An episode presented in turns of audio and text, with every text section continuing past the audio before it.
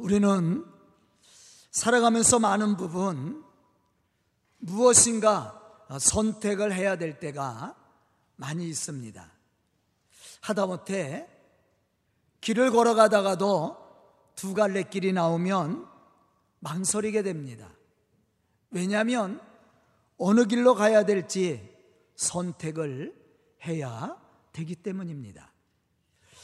더욱 우리가 신앙생활을 하면서 우리를 갈등하게 만드는 것이 얼마나 많이 있습니까? 그러다 보니 무엇을 선택한다는 것이 그리 쉽지가 않습니다. 물론 우리가 신앙이 좋아서 늘 하나님 편에서 하나님의 뜻을 따르고 순종하는 믿음이 있다면 그렇게 걱정할 일이 아닐 것입니다.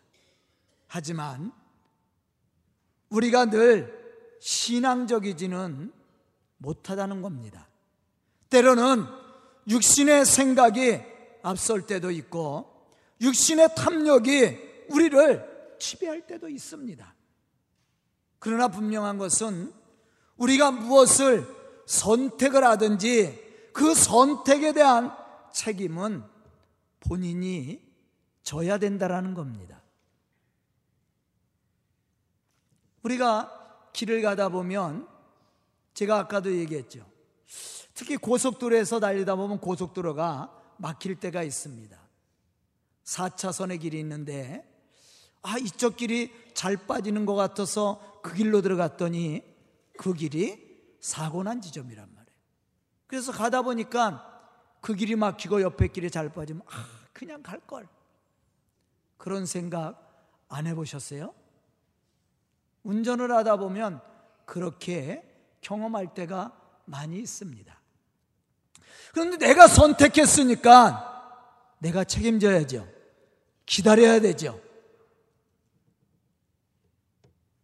하지만 그것이 내 생각과 내 뜻이 아니라 아니라 하나님의 말씀이었다면 상황은 조금 달라지게 됩니다. 신명기 30장 19절로부터 20절에 보면 이렇게 말씀하고 있습니다. 내가 오늘 하늘과 땅을 불러 너에게 증거를 삼느라 내가 생명과 사망, 복과 저주를 네 앞에 두었은 즉 너와 네 자손이 살기 위하여 생명을 택하라. 내 하나님 여호와를 사랑하고 그의 말씀을 청종하며 또 그를 의지하라. 그는 내 생명이시요 내 장수시니라.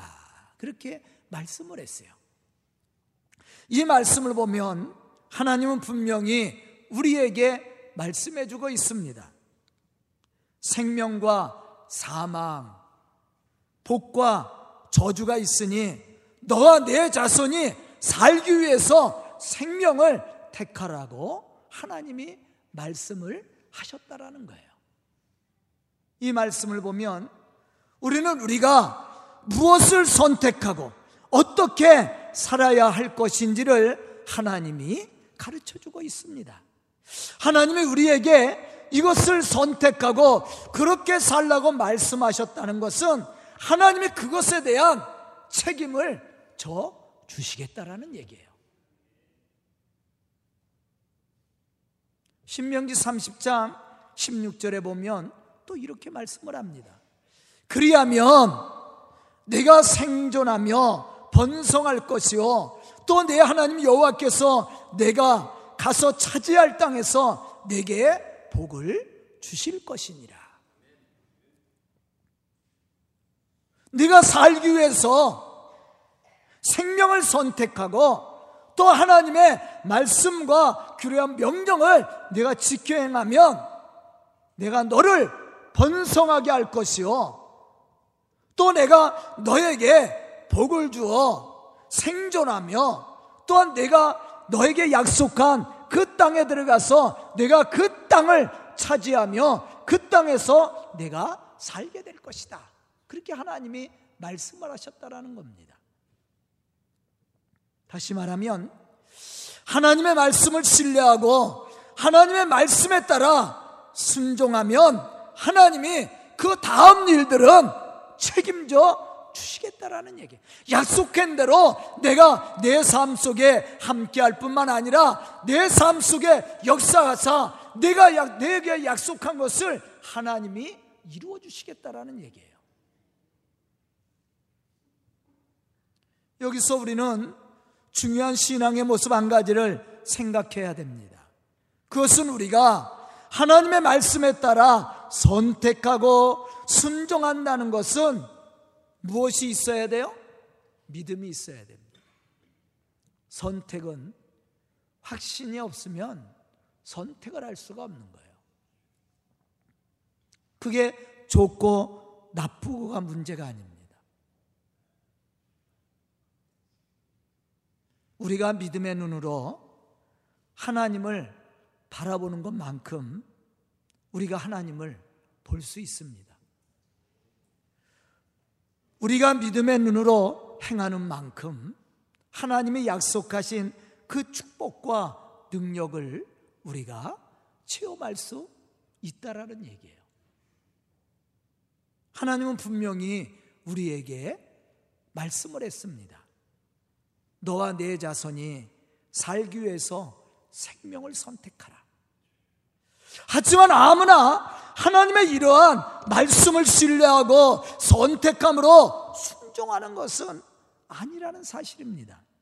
다만 믿음이 있는 사람만이 하나님의 말씀에 따라 순종하게 되어 있고 또 그 약속하신 말씀을 따라 살아가게 되어 있다라는 거예요. 그 사람이 하나님이 약속하신 축복과 은혜를 받고 능력을 받게 된다라는 것이죠. 오늘 말씀을 보면 하나님은 아브라함에게 이렇게 말씀을 합니다. 너는 눈을 들어 너 있는 곳에서 북쪽과 남쪽 그리고 동쪽과 서쪽을 바라보라. 보이는 땅을 내가 너와 내 자손에게 주리니 영원히 이르리라. 과연 하나님이 바라보라고 해서 그것을 바라보고 행하는 사람이 몇 사람이나 있겠습니까?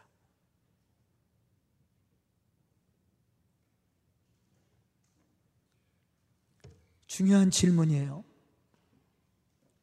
하나님이 바라보라고 해서 그것을 바라보고 하나님의 약속하신 말씀을 따라 순종하는 사람이 몇 사람이나 있겠냐는 거예요. 내 눈에는 보이지 않는데, 느낄 수가 없는데, 하나님이 말씀을 했다고 해서 그것을 따라갈 사람이 몇 사람이나 있겠냐는 것입니다. 분명한 것은 우리가 하나님의 하나님을 믿음의 눈으로 바라보는 것만큼 우리가 하나님을 보고 느낄 수 있다라는 거예요. 믿음은 바라는 것들의 실상이요. 보지 못하는 것들의 증거라고 했습니다. 선진들이 이로써 증거를 얻었다라고 그랬어요. 믿음으로 따라갔던 사람들이 바로 믿음의 사람들로 하나님의 역사를 이루었던 사람들이에요.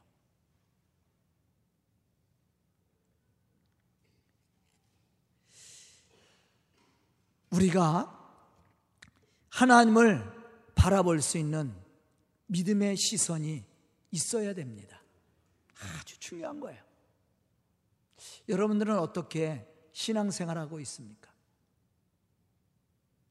강단에서 선포되어지는 말씀을 얼만큼 믿고 순종하고 있습니까? 그것을 하나님의 말씀으로 믿고 순종하며 따르는 사람들이 과연 몇 명이나 있을까? 우리가 여기서 하나 생각해야 될 것은 우리가 하나님을 바라볼 수 있는 믿음의 시선이 있어야 된다는 겁니다. 누구나 자기 생각이 있습니다. 자기가 원하는 것이 있습니다. 또 사람마다 바라보는 시선이 다르다는 것이죠. 우리가 하나님을 바라보는 시선도 마찬가지입니다. 그런데 분명한 것은 우리가 하나님을 바라보는 믿음의 시선만큼 하나님이 보이고 복을 받을 수 있고 또 우리가 믿음을 가지고 하나님의 말씀을 행하는 것만큼 우리가 하나님의 능력과 축복을 체험할 수 있다라는 거예요. 우리가 하나님을 전능하신 분이라고 고백을 합니다. 그렇다면 우리도 전능하신 하나님의 능력과 축복을 누리며 살아야 되는 거 아닙니까? 그런데 우리는 입술로는 고백하는데 삶은 전혀 그렇지 않습니다. 왜 그렇습니까? 사실 믿음이 없어서 그렇습니다. 우리는 믿음으로 고백하지만 믿음으로 하나님을 바라보지 않고 있다라는 거예요. 하나님의 말씀이 신뢰성이 없습니다. 그래서 말씀대로 살지 않습니다. 그렇다면 하나님은 우리에게 보이지 않아요. 하나님은 눈으로 볼 수 있는 분이 아닙니다. 우리 육신으로 느낄 수 있는 분이 아니에요. 하나님은 믿음으로만 볼 수 있고 느낄 수 있는 분입니다. 그런데 우리가 어떠한 시선을 가지고 하나님을 보느냐에 따라서 우리가 하나님을 볼 수도 있고 못 볼 수도 있고 체험할 수도 있고 체험하지 못할 수도 있다라는 거예요.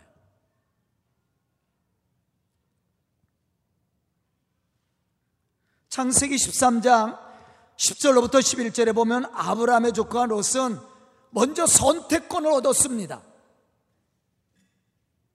그때 그가 택한 땅이 어디예요? 소알 땅입니다. 소알 땅까지 이르는 땅이었습니다. 근데 성경은 이 땅을 어떻게 표현했어요? 여호와의 동산 같았고 애굽 땅과 같았더라. 그렇게 표현하고 있어요. 다시 말하면 에덴 동산과 같았다라는 거예요. 적과 꿀이 흐르는 땅입니다. 사람의 눈으로 볼 때는 그렇게 보였습니다. 하지만 그 땅은 결국 망하는 땅이었죠. 하지만 롯은 하나님을 바라볼 수 있는 믿음의 눈을 가지고 있지 않았습니다. 그렇기 때문에 소할 땅을 선택할 수밖에 없었다라는 거죠. 만약에 우리에게 똑같은 환경 속에서 우리에게 선택권을 주었다면 우리는 어떤 땅을 선택했겠습니까? 저도 소할 땅을 선택했을 거예요. 왜? 육신의 눈에 보기에 좋은 땅이니까. 여호와의 동산 같고 애굽 땅과 같았다라는 거예요. 척과 꿀이 흐르는 땅입니다. 양떼와 소떼를 키우기에 안성맞춤의 땅이었습니다. 물도 있고 목초지도 있습니다. 아주 좋은 땅이에요. 그래서 롯은 그 소할 땅을 선택했습니다.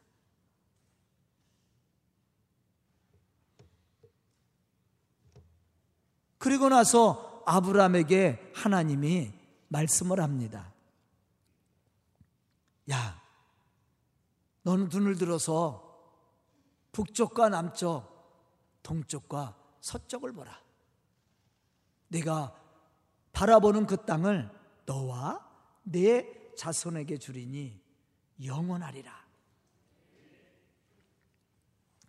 우리는 이 말씀을 잘 새겨들어야 됩니다. 하나님의 아브라함을 복의 근원으로 삼고 그를 축복하고 약속한 것을 이룰 수 있는 은혜를 주었습니다. 그러나 그 축복은 그냥 얻어진 것이 아니에요.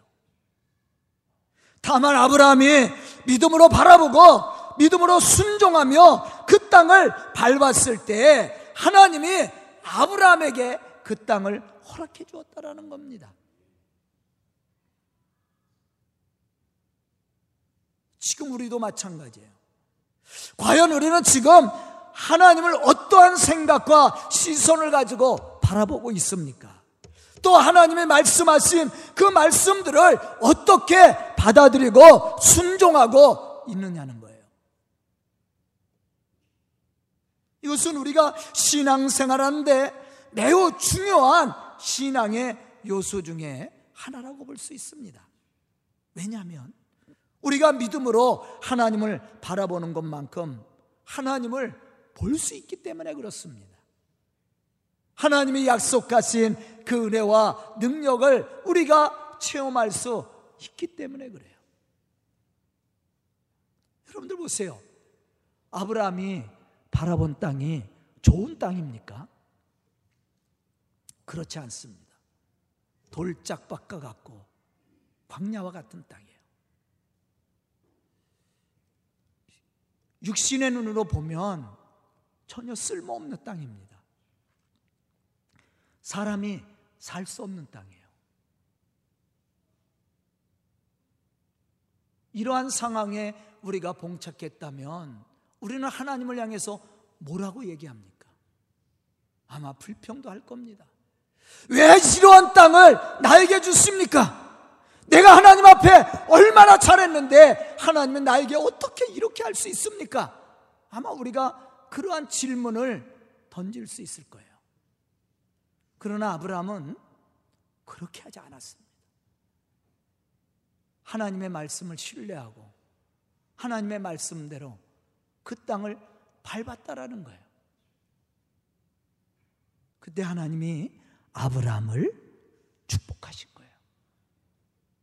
하나님은 우리가 믿음의 눈으로 보는 만큼만 보여요.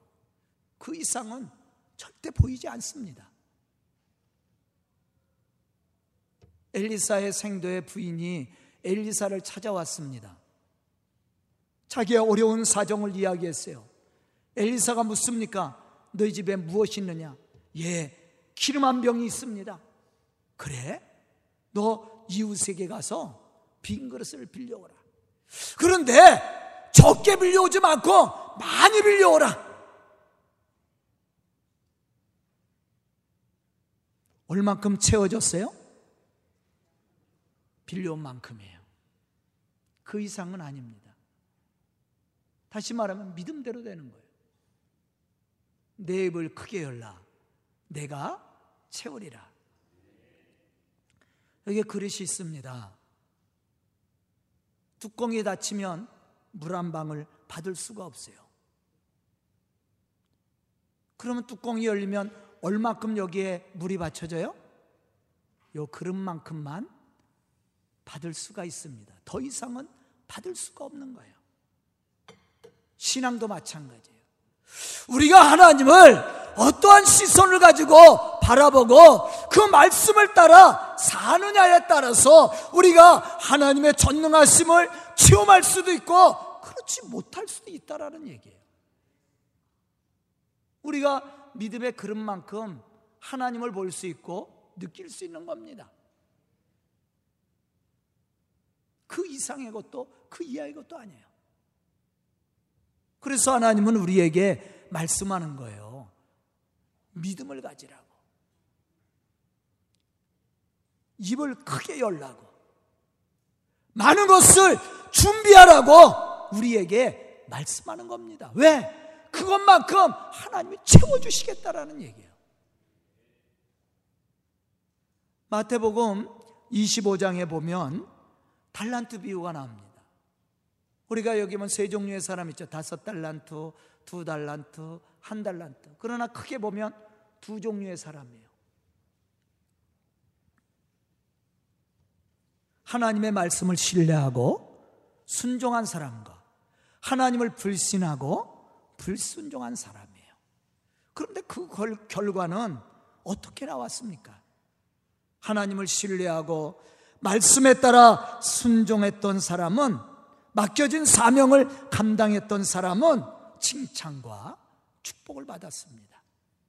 하지만 하나님을 불신하고 불순종했던 사람은 있는 것도 빼앗겼습니다.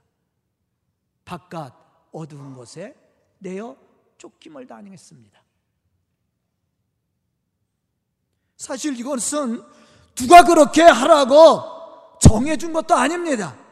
그렇기 때문에 불평할 이유가 없어요. 불평을 하자면 자신에게 해야죠. 왜? 누가 선택한 거예요?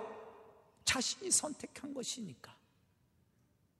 그러나 우리가 하나님의 말씀대로 살았다면 그것은 하나님이 책임져 주셔야 돼요. 이 사실을 우리가 알아야 됩니다. 이것도 믿음이 있어야 우리가 그런 하나님을 바라볼 수 있는 거예요. 저는 오늘 말씀을 듣는 성도들이 믿음의 사람들이 되어서 전능하신 하나님을 체험하고 느끼고 고백하고 선포할 수 있기를 주의 이름으로 축원합니다. 또 하나는 하나님의 약속하신 말씀이 그대로 이루어질 것을 믿고 따라가는 자에게는 전능하신 하나님이 보이고 그 전능하심을 체험할 수 있는 은혜가 있다라는 겁니다. 아브라함은 조카 롯이 소할 땅을 선택한 후 하나님이 바라보라는 땅을 향해 나갔습니다. 물론 육신으로 볼 때 만족할 만한 땅은 아니었다라는 것이죠. 하지만 아브라함은 믿음을 가지고 하나님이 약속하신 말씀을 따라 순종했습니다. 하나님은 이러한 아브라함을 축복하사 복의 근원으로 삼아 주셨다라는 겁니다.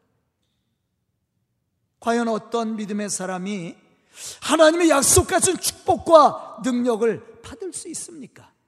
바로 믿음으로 살아계신 하나님을 바라보고 순종하며 선포할 수 있는 사람이에요. 출애굽 당시 이스라엘 백성들은 광야에서 40년 동안 살았습니다. 이유가 무엇이었습니까? 그것은 하나님을 바라보지 않았기 때문이었습니다. 하나님의 약속의 말씀을 믿지 못하고 불순종했기 때문이었다라는 거예요. 하나님은 분명히 이스라엘 백성들에게 가나안의 축복을 약속을 했습니다. 하나님이 모세를 통해서 이스라엘 백성들을 애굽에서 출애굽 시킬 때 하나님이 그들에게 약속한 것은 가나안의 축복이었습니다. 하지만 이스라엘 백성들은 하나님의 약속하신 가나안 땅을 바라보지 않았습니다. 당장 눈에 보이는 육신의 것만 보았습니다. 그러다 보니까 불평하게 되는 거예요. 애굽을 그리워해죠. 세상입니다.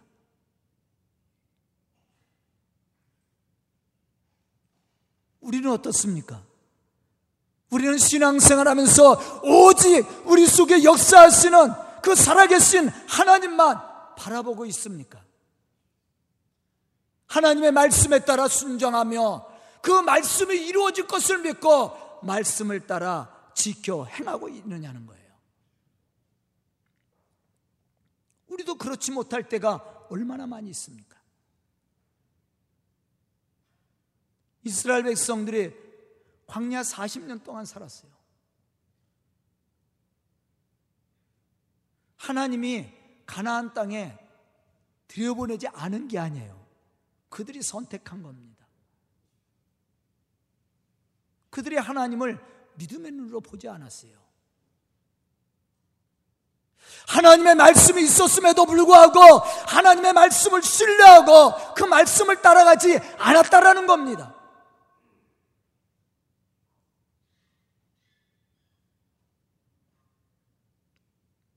결국은 어떻게 됐습니까? 광야 40년을 살고 결국은 광야에서 다 죽었습니다. 여호수아와 갈렙 외에는 애굽에서 나온 백성은 들어간 사람이 없어요. 우리가 가데스 바네아에서 고백했던 신앙의 고백들을 우리가 알고 있죠. 여호수아와 갈렙만 가나안의 비전을 가졌습니다.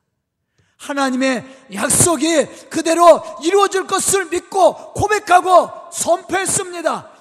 백성들이 돌을 들어서 그들을 쳐 죽이려고 했을 때도 그들은 하나님의 살아계심과 하나님의 약속하신 말씀을 선포했습니다. 하지만 이스라엘 백성들 대부분은 애굽으로 돌아가자고 그랬습니다. 왜 우리를 광야에서 죽게 하느냐고 말했습니다. 하나님이 이스라엘 백성들을 광야에서 죽이려고 출애굽시켰습니까? 성경을 읽어보세요. 하나님이 그렇게 말씀한 적 한 번도 없습니다. 하나님은 분명히 이스라엘 백성들을 가나안 땅으로 적과 꿀이 흐르는 가나안 땅으로 인도하기 위해서 그들을 출애굽시켰습니다. 그런데 이스라엘 백성들을 왜 광야에서 우리를 죽게 하느냐고 하나님 앞에 불평합니다. 그러면서 애굽으로 돌아가자는 거예요. 가나안 땅을 바라보면서도 얼마나 어리석은 자입니까? 이게 불신앙이란 말이에요.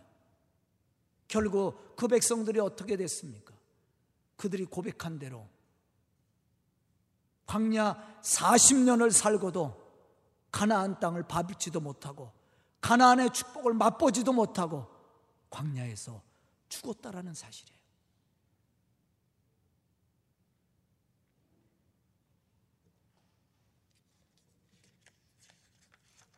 우리가 하나님의 사람으로 쓰임을 받고 하나님의 일꾼으로 그 사명을 감당해 나가기를 원한다면 우리는 우리 속에 행하시고 역사하시는 하나님을 믿음의 눈으로 바라볼 수 있는 믿음이 있어야 됩니다. 왜냐하면 하나님은 우리가 믿음의 눈을 열어서 바라보는 만큼만 보여요. 우리가 하나님의 말씀을 따라 순종하는 것만큼만 우리가 하나님의 능력과 축복을 체험할 수 있다라는 거예요. 신명기 30장 16절에 보면 이렇게 말씀합니다. 네가 오늘 내게 명령하여 네 하나님 여호와를 사랑하고 그 모든 길을 행하며 그의 명령과 규례와 법들을 지키라 하는 것이라. 그리하면 내가 생존하며 번성할 것이요. 또 내 하나님 여호와께서 내가 가서 차지할 땅에서 내게 복을 주시리라. 어떤 사람이 하나님의 약속하신 땅에서 약속하신 축복을 받고 누릴 수 있다라고 말씀을 했습니까? 그것은 하나님의 명령에 따라 그 말씀에 따라 믿음으로 순종하는 사람이라고 얘기하고 있어요. 본문 말씀 속에서도 우리는 이러한 사실을 발견할 수가 있습니다. 하나님은 아브라함에게 동쪽과 남쪽, 북쪽과 남쪽, 동쪽과 서쪽을 바라보라고 그랬어요. 바라보는 땅을 너와 네 자손에게 주리라. 그런데 본문 말씀에 보면 아브라함이 어떻게 했어요? 종으로, 행으로 걸어갔다라. 너는 일어나 종과 행으로 두루 다녀보라. 내가 그것을 내게 주리라. 아브라함이 얼마큼 복을 받았어요? 그가 밟은 것만큼. 우리가 얼마큼 하나님의 축복을 받을 수 있어요? 믿음으로 순종하는 것만큼. 만약에 우리가 말씀대로 살지도 않은데 복을 받았다면 거짓말하는 거죠. 있을 수가 없습니다. 하나님은 우리가 보는 것만큼 믿음으로 보는 것만큼 보이고 믿음으로 순종하는 것만큼 체험할 수가 있어요. 아브라함이 하나님의 약속하신 그 축복을 받고 누릴 수 있었던 것은 그가 믿음으로 살아계신 하나님을 바라보고 하나님의 약속하신 말씀이 그대로 이루어질 것을 믿고 행하였기 때문에 그는 복의 사람으로 하나님의 역사를 이루고 지금도 많은 사람들에게 증거되어지는 믿음의 사람으로 고백되어지고 있다는 겁니다. 저는 오늘 말씀을 듣는 우리 성도들이 말씀을 통해서 결단하고 또 믿음의 사람으로 아브라함 같이 하나님의 살아계심을 바라보고 하나님의 역사하심과 축복하심을 바라보고 그 하나님의 역사를 이루어가는 그러한 믿음의 사람들, 그러한 축복의 사람들이 될 수 있기를 주의 이름으로 축원합니다. 기도드리겠습니다. 은혜로우신 아버지 하나님, 이 시간 저희들에게 말씀 주시고 깨닫는 지혜를 허락하여 주시니 감사합니다. 말씀을 듣고 결단하며 주의 거룩한 역사를 이루어 나갈 우리 성도들 붙들어 주시고 믿음의 사람들로 주의 거룩한 복음의 역사를 감당케 해 주시고 하나님의 약속하신 그 은혜와 축복을 누리는 믿음의 일꾼들이 되게 해 주시옵소서. 우리 성도들을 통해 이 교회가 부흥케 해 주시고 하나님의 복음의 역사를 감당함으로 하나님의 복음을 이루어가는 믿음의 사람들이 될 수 있도록 축복하여 주시옵소서 예수님의 이름 받들어 축복하며 기도드리옵나이다. 아멘.